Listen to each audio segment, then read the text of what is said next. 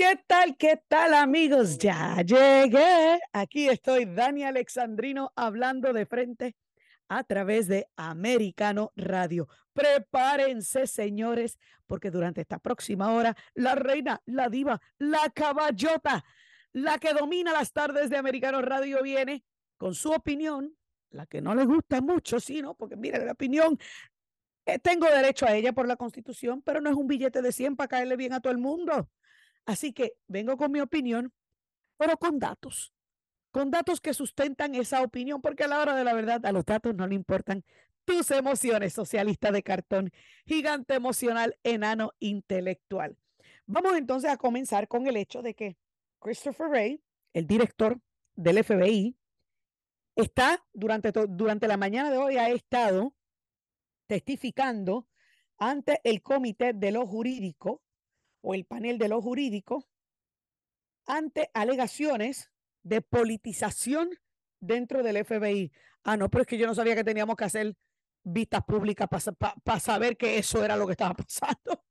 Más dinero gastado del erario público, señores. Pero bueno, anyway, siempre y cuando sea para demostrar a aquellos que se que insisten en decir que no, que el FBI es limpio, que el FBI hizo el trabajo que le compete, que el FBI es más, Gio, para mañana vamos a abundar un poquito más sobre este tema y sobre las vistas y lo que dijo Christopher Ray con nuestro amigo César Paz, eh, que, creo que es César Paz el que estaba en el FBI, es que yo los confundo a todos. Este, pero vamos a abundar un poquito más sobre este tema porque es importante que usted entienda que lo que ocurrió dentro del FBI, señores, no implica a todos los eh, empleados del FBI, no.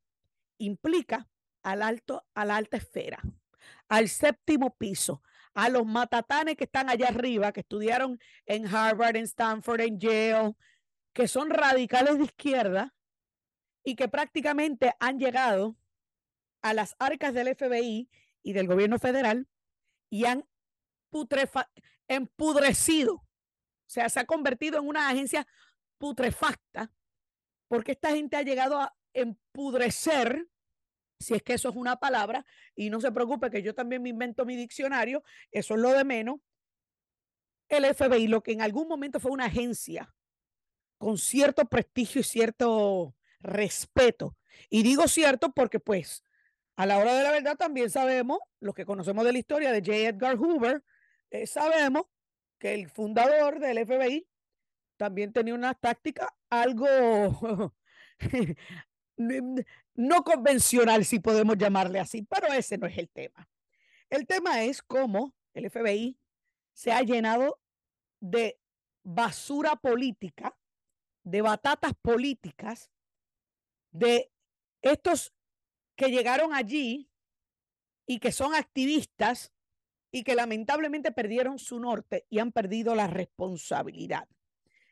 Y esto, obviamente, en este, durante el transcurso de la mañana, pues podemos eh, hablar de que esta invitación a Christopher Ray, que dicho sea de paso, por si yo, por yo sé que van a venir unos cuantos mediócratas, demócratas, a decir, ah, pero es que Christopher Ray lo había nombrado Trump, claro, yo lo sé, pero es que la putrefacción está en ambos partidos, señores, y yo lo he dicho en repetidas ocasiones. Por eso yo no me caso con partidos ni apellidos. Aquí yo no vengo a defender ni partidos ni apellidos, yo vengo a defender la verdad. Y lo que está bien, hecho, lo que está mal hecho, que se agarre Tolentino, que yo le voy a lanzar con todo. Pero esto es la realidad de lo que ocurre en el pantano de Washington. Entonces, pues aparentemente, parte de esta, esta comparecencia de Christopher Ray en el transcurso de la mañana es obviamente para hablar sobre el impacto, el impacto que ha tenido esta politización dentro del FBI y los más de 38 mil empleados que trabajan en el, em, en el FBI, que en su gran mayoría son gente honrada, buena y verdaderos, y verdaderos servidores públicos, a diferencia de los politiqueros baratos como Christopher Ray y muchísimos otros más. ¿Y qué pasa? Parte de lo que se está, ha estado discutiendo es esto que vamos a escuchar ahora. Escuchemos. This is a pair of IRS whistleblowers told the House Ways and Means Committee in closed door testimony revealed on Thursday that the agency recommended felony tax charges, but it was not pursued by the Justice Department.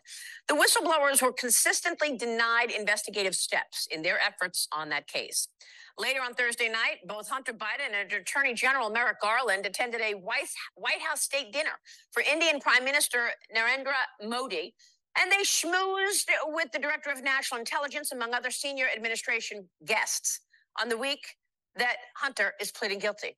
With more on all of this, let's bring in House Judiciary Committee Chairman Congressman Jim Jordan. Mr. Chairman, thanks very much. Y, y, y, vamos a escuchar a Jim Jordan porque Jim Jordan es el presidente del Comité de lo Jurídico de este, la Cámara de Representantes por lo que eh, por lo que implica que parte de lo que ha estado ocurriendo este, durante la mañana, en el transcurso de la mañana, ocurre en el comité de Jim Jordan. Y yo siempre he dicho que, mira, que Jim Jordan es otro gallito, otro gallito de pelea. Eh, y yo espero que Jim Jordan no me decepcione como me ha ido decepcionando Ron DeSantis, porque Jim Jordan tiene pantalones bien ajustados. Vamos a escuchar un poquito de lo que dice Jim Jordan, porque parte de esta comparecencia de Christopher Wray es para no solamente demostrar la politización dentro del FBI, sino también la politización y el favoritismo eh, y el trato preferencial dentro del Departamento de Justicia a los Biden, particularmente a Hunter. Good to be with you, Mary. Well, interesting to see this picture of Hunter Biden at the state dinner at the White House on the week that yeah. he's supposed to be pleading guilty and uh, gets a misdemeanor charge. And no effort whatsoever to look at the actual income and where it came from. Right. I, I, think the big takeaway from last week is nothing has changed at the Justice Department. I mean, John Durham told us how bad it was, that it was all a lie, Crossfire Hurricane. He told us about they got incredible intelligence that said this whole thing, Trump Russia narrative, was was from the Clinton campaign. So the, the, the intelligence is credible enough that he briefs the president, the vice president, attorney general, the, the director of the FBI, puts it in a memo, and Jim Comey doesn't share that memo with the agents doing the case. I mean, that's how wrong. And now we get to this situation. We have a whistleblower come forward and says they were denied information that they should have had. Hunter Biden got special treatment, preferential treatment, and they ran this case in a, in a ridiculous way. So th- that to me is the big takeaway. Nothing has changed at the Justice Department, which is why what we do with the appropriations process and our and our focus on not allowing FISA to be reauthorized in its current form is so darn important. Ah, y ahí ustedes lo escucharon. Nada ha cambiado dentro del Departamento de Justicia, ni bajo James Comey, que Comey sí que es un radical de izquierda marxista, ni bajo Christopher Wray. Porque a pesar de que la investigación de Durham llevaba un par de años y que básicamente nos ha ido demostrando que Crossfire Hurricane y que lo de Russian Collusion fue una patraña y una mentira inventada por la campaña de Hillary Clinton, y encima de eso no se hizo nada, abusaron del poder y abusaron de la corte FISA, que es la corte de espionaje a ciudadanos americanos, todavía es la hora que el FBI y el Departamento de Justicia continúa haciendo lo que le da la gana y pasándose las reglas por donde no, brilla el sol. Y eso es parte de lo que busca desenmascarar Jim Jordan o busca desenmascarar durante la comparecencia esta mañana de Christopher Wray que se supone iniciaba a las 10 de la mañana.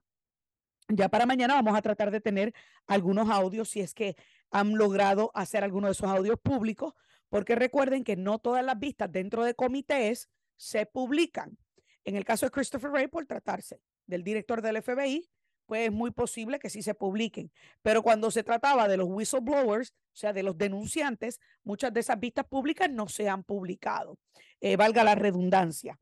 Eh, ¿Por qué? Porque pues por protección a los denunciantes. Y señores, ¿por qué hablamos de esto nuevamente?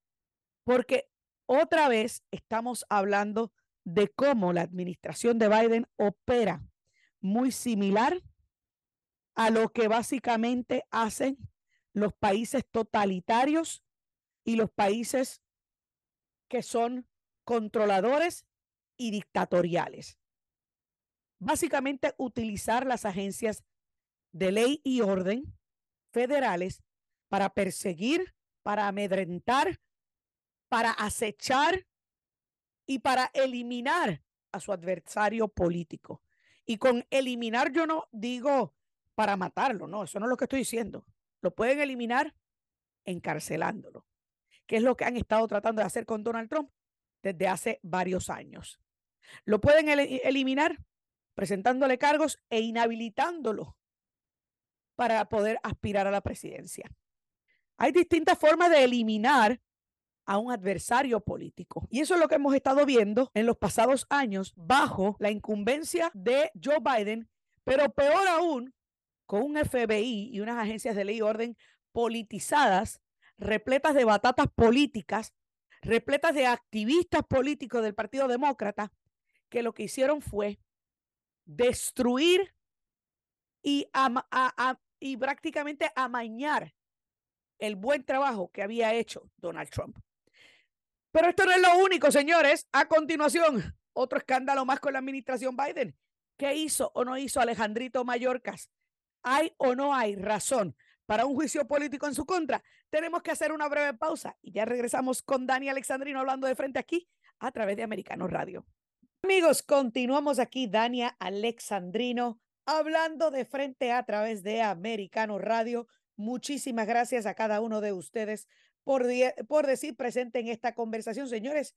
Y como les dije, en el segmento anterior vamos a hablar sobre Alejandrito Mallorca. Sí, ya usted sabe que yo le pongo así a Alejandro Mallorca, el secretario de Seguridad Interna, porque pues es, incompetente. Este tipo es un incompetente y en cualquier momento, el día de hoy, se espera que los republicanos en el Congreso publiquen un informe de unas 100 páginas donde delinean y detallan el incumplimiento del deber de Alejandrito Mallorcas con el tema de la frontera sur.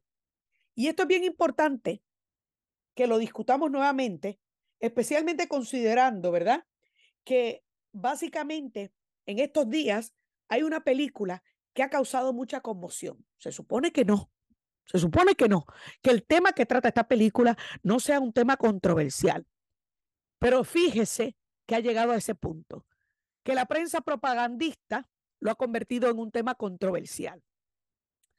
Y es que, según este informe, aparente y alegadamente, es, hay información ahí donde se demuestra que Alejandrito Mayorkas no tenía ningún control de la frontera sur, que le ha estado mintiendo al Congreso y que básicamente su inacción en ciertos temas de la frontera sur repercutió en miles de niños llegando a nuestra frontera sur sin ningún tipo de acompañante y que a estas alturas todavía quedan miles de menores sin acompañantes bajo la custodia del DHS y otros que ni siquiera se sabe dónde fueron a parar.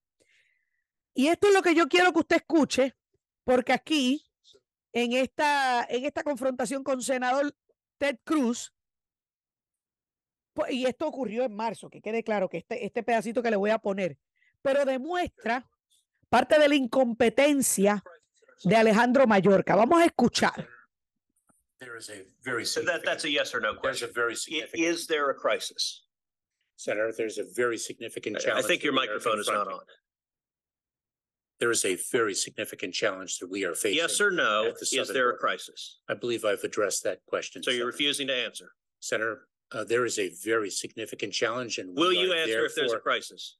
Therefore, we are dedicating the resources. Okay, so you're refusing to we- answer. Well, Secretary Mayorkas, I'll tell you someone who is willing to answer, which is your and President Biden's chief of the Border Patrol in a sworn deposition in July of 2022 when asked, would you agree, Chief Ortiz, that the southern border is currently in crisis? Answer, yes. Notice none of those wiggle words, none of that equivocation. One word, one syllable, yes. Are you willing to speak with the same clarity as Chief Ortiz? Is there a crisis at our southern border? Yes or no? Senator, I'm very proud to work alongside. So you refuse to answer. Let me ask you the next question. Has the crisis at our southern border made Americans less safe? Yes or no? Senator, we are dedicated to the safety. Has and the crisis security made Americans of less safe? I don't, I don't want a, a discourse. It's a yes. Y lo voy a detener ahí porque este intercambio entre el senador Cruz y Alejandrito Mayorkas dura como unos 12 minutos.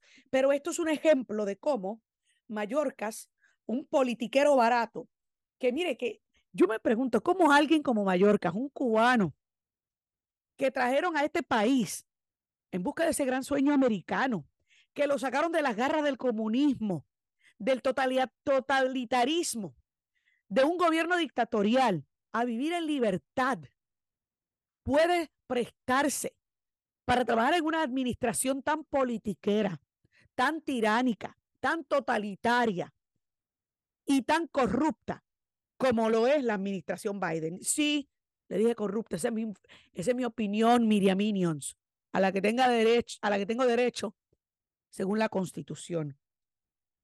Y esto es parte del por qué en cualquier momento del día de hoy se estará publicando este informe sobre el craso abandono de su trabajo, de su trabajo, que pone no solamente en riesgo la vida de todos los ciudadanos americanos que viven a lo largo y ancho de la frontera sur, sino que también pone en riesgo la vida de muchísimos otros ciudadanos americanos que viven en ciudades donde se están transportando muchos de estos ilegales que no han sido vetados.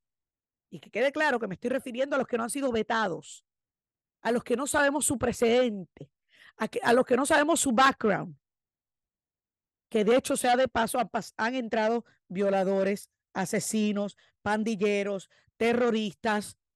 Esos son datos de la patrulla fronteriza, no son datos inventados por Dani Alexandrino. Pero lo más absurdo de todo esto es que la prensa propagandista, charlatana, hegemónica, ignora ese tema, no habla de ese tema, y encima de eso, una película que busca arrojar luz a un problema tan grave, tan severo como lo es el tráfico de menores, catalogan esa película como una película de ultraderecha y de QAnon. Pues déjame decirte una cosa.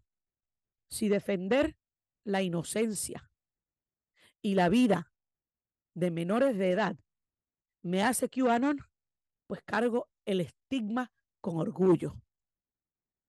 Porque en mi opinión, no debe ser un tema de partidos defender una vida humana y mucho menos defender una vida inocente. Sí, estamos hablando de los mismos demócratas y la misma prensa propagandista que se jactan y se llenan la boca de ser los más justicieros sociales, hasta tanto quien busca arrojar luz a una problemática crasa y enorme es alguien de derecha como lo es el director y productor Eduardo Verástegui, quien dirigió y produjo la película Sound of Freedom, que dicho sea de paso, estaba siendo producida por Fox Century, 20th Century Fox. Luego, Disney entró, compró 20th Century Fox, que es la versión de, de películas y de producción, y decidió eliminar o no seguir adelante con la producción de eh, Sound of Freedom por dos años estuvieron divagando, buscando quién iba a apoyarlos. Sí, estamos hablando de Disney. La misma, la mera, mera compañía que habla y que se lucra con el dinero de familias, que habla y se lucra con el dinero de los menores, con sus parques de diversión y todos sus objetos y, y productos, pues no querían seguir adelante con una película que habla sobre un problema tan y tan grave como lo es el tráfico de menores. Un problema que se ha exasperado, que ha empeorado bajo la administración de Joe Biden gracias a sus políticas de fronteras abiertas, gracias al hecho de que por culpa de ellos ha aumentado la cantidad de niños sin acompañantes y la cantidad de niños que son ingresados a los Estados Unidos y utilizados, alquilados.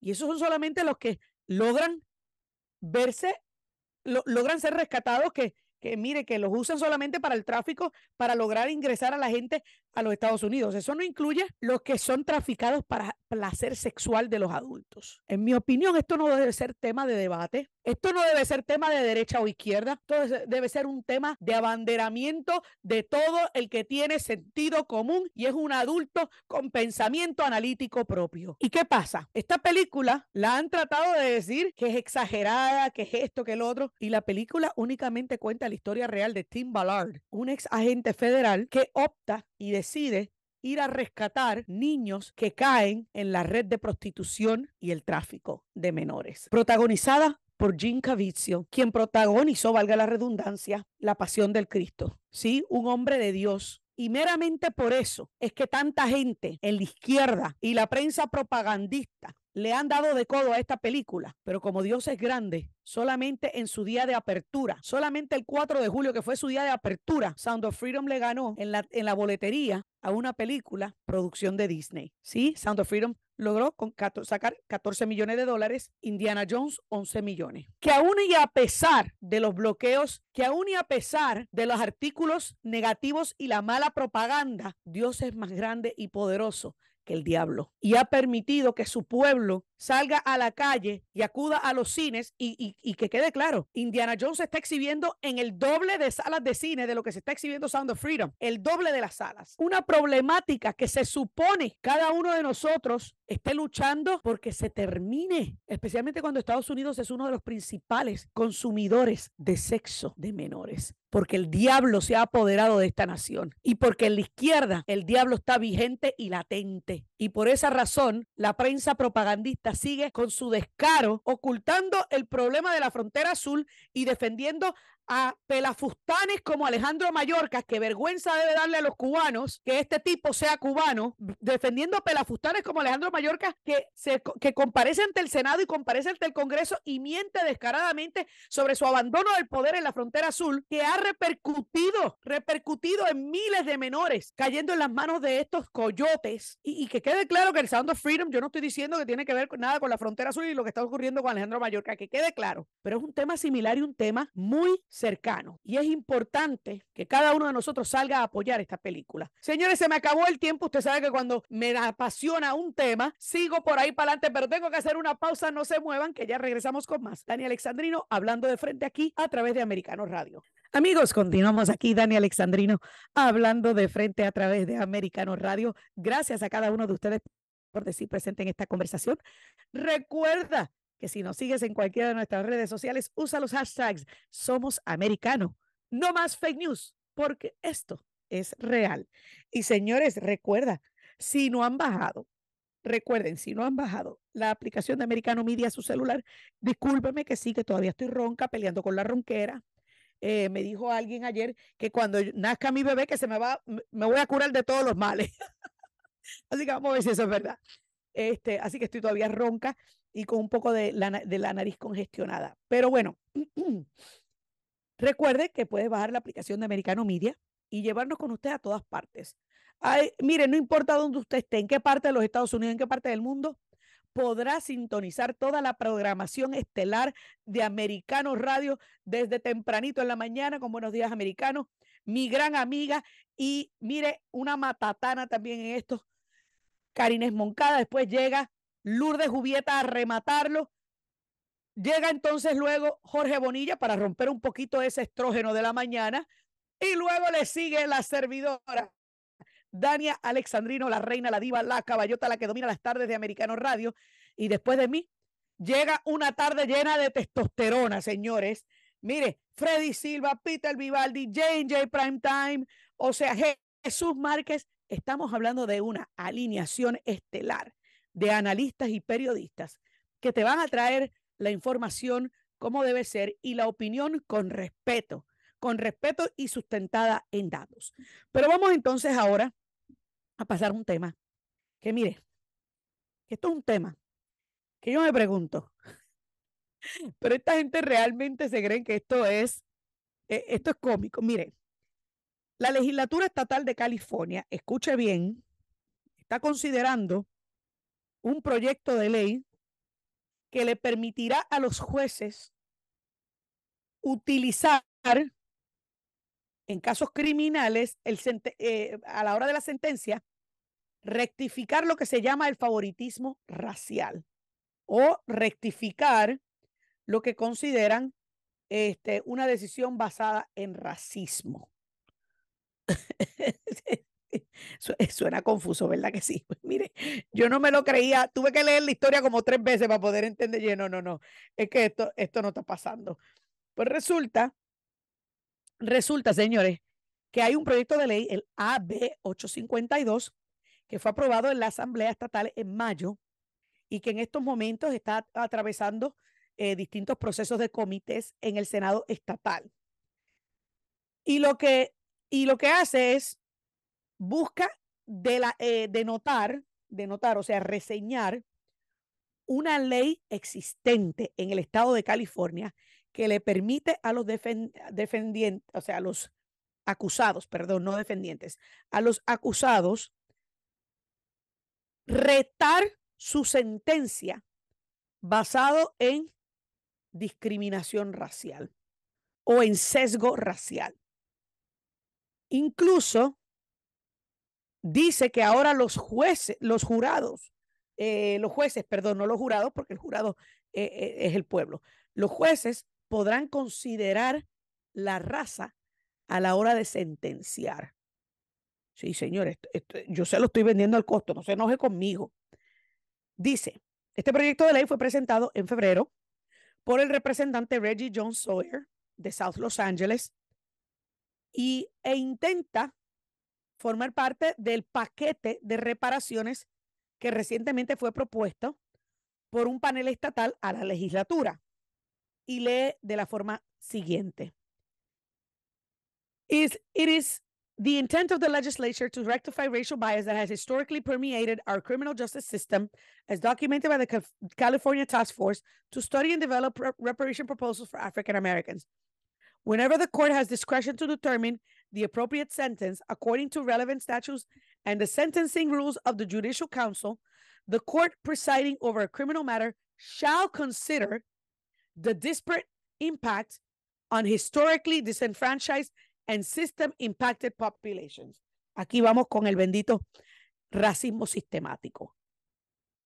¿Por qué no mejor hacemos leyes que provean mecanismos y herramientas para el mejoramiento de familias y que provean mecanismos y herramientas para proveer la educación adecuada para evitar que esta gente delinca, vuelva a delinquir, vuelva a cometer crímenes. ¿Por qué mejor no invertimos en evitar que esta gente entre al sistema carcelario? Y yo puedo entender, yo puedo entender que gracias a Joe Biden y el Crime Bill de 1994, sí, señores, Joe Biden fue uno de los coautores del Crime Bill de 1994 que repercutió en sentencias exorbitantes para muchos negros e hispanos por el uso de cocaína y que y, de, de cocaína y de marihuana, porque en aquel momento se sabía, digo no, de cocaína no, perdón, de crack, porque cocaína era la droga de los blanquitos y de cuello blanco, y el crack y la marihuana, la droga de los pobres, que repercutió en sentencias exorbitantes para primeros ofensores. Incluso la hoy vicepresidenta, o sea que los dos que están al poder allá en Washington, uno fue responsable de crear en la ley que, que repercutió en nuestras cárceles estar llenas de negros e hispanos con sentencias exorbitantes por una ofensa menor, como lo es el uso de marihuana o el uso de crack. Eh, Kamala Harris usó esa misma ley para procesar a cientos de negros cuando fue fiscal allá en California. ¿Y qué pasa? Y yo puedo entender que quieran cambiar las leyes que de alguna manera u otra eh, pusieron en desventaja a estas comunidades que ya estaban marginadas. Pero en vez de enfocarnos en evaluar la sentencia basado en el color de la piel de alguien, ¿por qué no evaluamos las condiciones que llevaron a esta gente a delinquir? Porque ese es el problema que yo tengo con el Partido Demócrata. Que el Partido Demócrata siempre quiere ponerle parchos a una herida. En vez de hacer lo que tiene que hacer, coser la herida, hacerle cirugía plástica si hay que hacerle para que no se note la, eh, la cicatriz y seguir adelante de ahí. De ahí en ese momento, en ese instante, seguir adelante con una mentalidad distinta. Pero no, a ellos no les importa. A ellos no les importa curar la herida. A ellos no les importa hacerle cirugía plástica para borrar esa cicatriz y para poder empezar de cero, moviéndonos hacia adelante. Ellos quieren seguir perpetuando el tema racial, poniéndole parchos a la herida, continuamente usando el tema racial. Tú no puedes erradicar el racismo usando racismo. Y ese es el problema que tiene la izquierda en este país, que quieren seguir perpetuando y lucrándose políticamente del tema racial. Por eso hay tantos negros y tantos hispanos que han abandonado el Partido Demócrata, porque se cansaron de ser un balón político de los demócratas. Y yo sé lo que van a decirme unos cuantos de mis amigos socialistas de cartón, gigantes emocionales, enanos intelectuales. Ay, pero ¿y qué les ha prometido a los republicanos? Bueno, ahí dicen el clavo, no han prometido nada por lo menos. Prefiero que no me prometan nada a que me traten como inferior y después de tratarme como inferior, crean que yo necesito privilegios porque mi color de piel me hace víctima. esa es la diferencia entre Dani Alexandrino y muchos otros que abren el micrófono y tienen esta mentalidad de izquierda y quieren seguir hablando del racismo en los Estados Unidos y quieren seguir perpetuando un disque racismo sistemático, porque pretenden combatir el racismo con más racismo. Olvídate de una ley que evalúe cómo te sentencian basado en el color de tu piel o el historial de sentencia basado en el color de tu piel. Vamos a sacar leyes y a proveer los mecanismos para evitar que esta gente llegue a delinquir. Vamos a enfocarnos en crear el ambiente perfecto para proveer las herramientas necesarias para educarse, para que más niños no crezcan sin la presencia paternal en su hogar, para que estas comunidades desaventajadas y pobres puedan tener esperanza.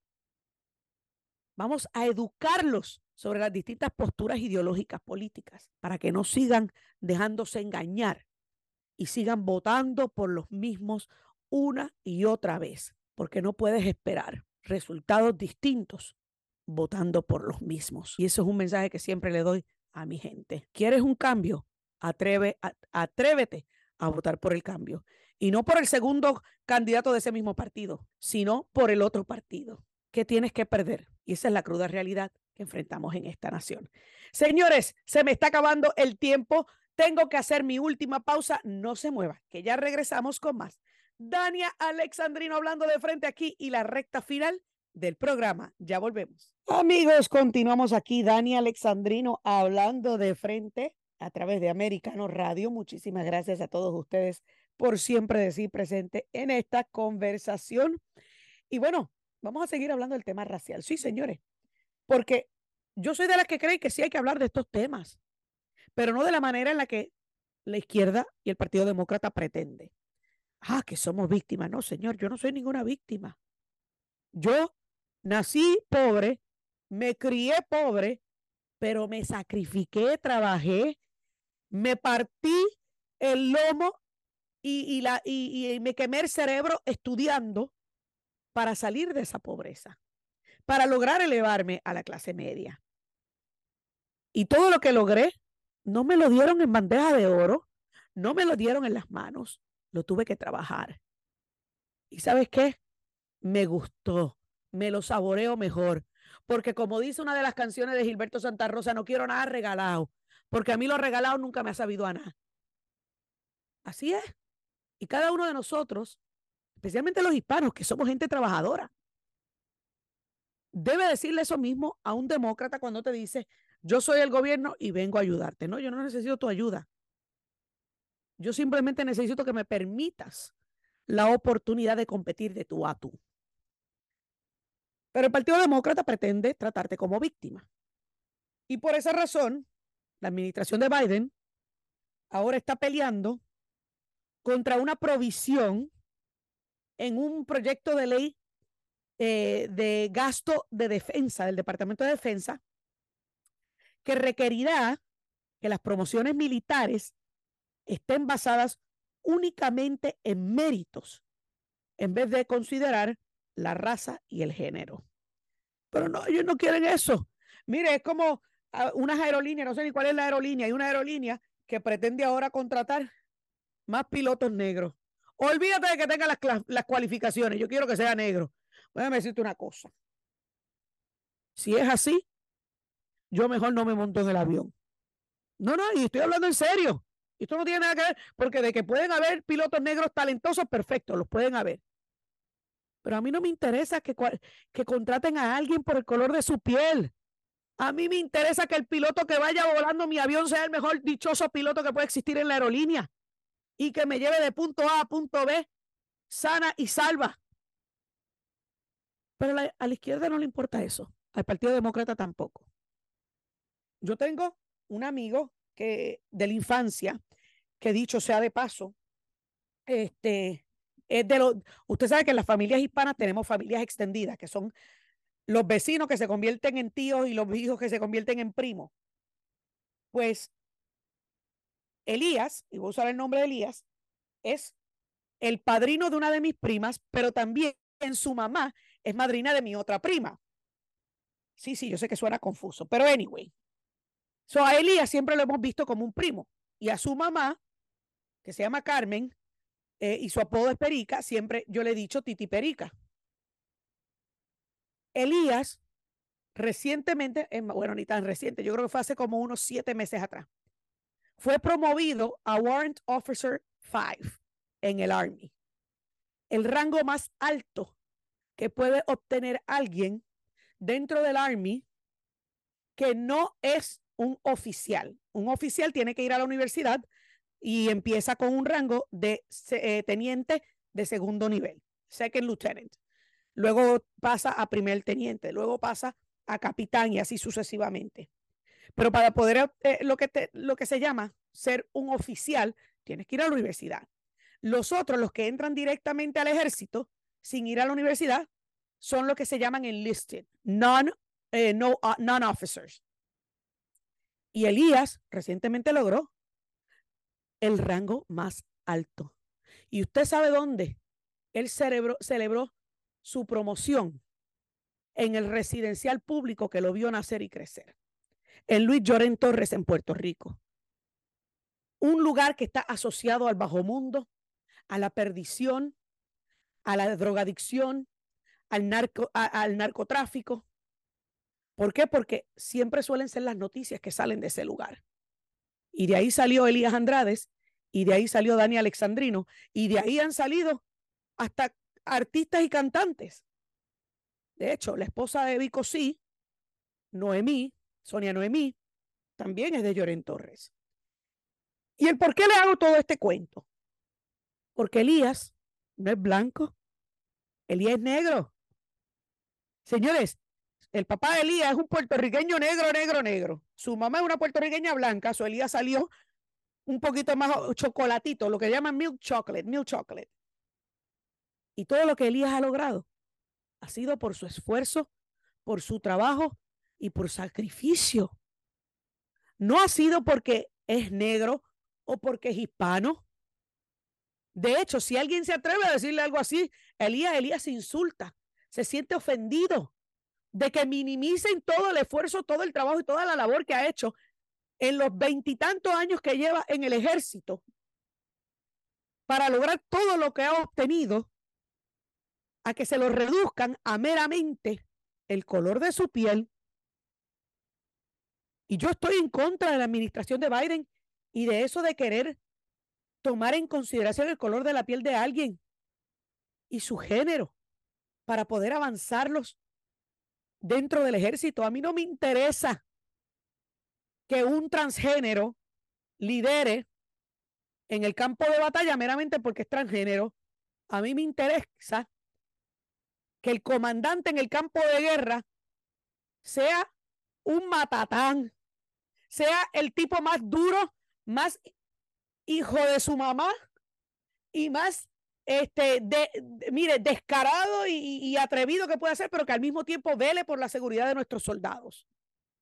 Pero que no le importe tener en consideración al enemigo. Porque por algo y por eso es que nuestro ejército siempre fue el más temido del mundo.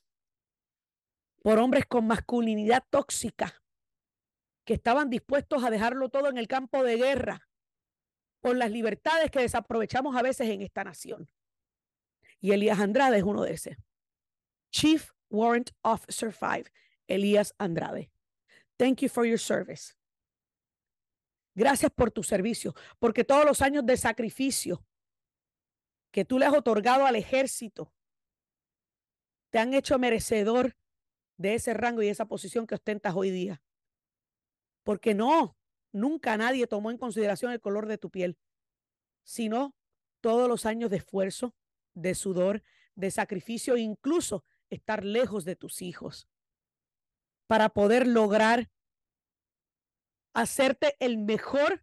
Mire, él estuvo hasta en el 81st Airborne, los que se tiran la unidad élite de paracaidistas más reconocida en el ejército de los Estados Unidos. Ahí no te, no te dejan entrar por ser negro o por ser blanco o por ser chino. Ahí únicamente escogen a los hombres más bravos y valientes que se atreven a lanzarse de un avión a esas alturas.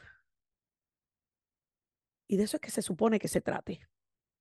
De la valentía, de la honradez, de la gallardía, del trabajo, del sacrificio, del esfuerzo porque qué insulto tan grande para un hombre como Elías Andrades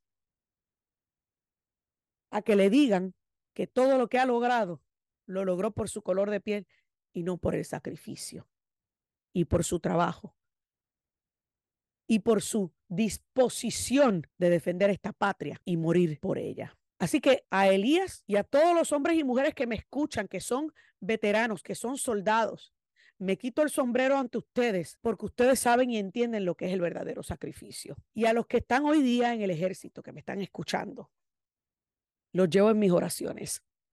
Porque qué pena que su comandante en jefe sea un imbécil de tal magnitud que prefiera contemplar y considerar mejor el color de su piel antes de su sacrificio para darle una promoción. Y en eso es lo que estamos viviendo hoy día en los Estados Unidos de América. Señores, se me acabó el tiempo en esta edición de Dani Alexandrino hablando de frente. Muchísimas gracias a cada uno de ustedes por siempre decir presente en esta conversación. Que Dios me los bendiga y hasta la próxima. This podcast is a part of the C Suite Radio Network. For more top business podcasts, visit c-suiteradio.com.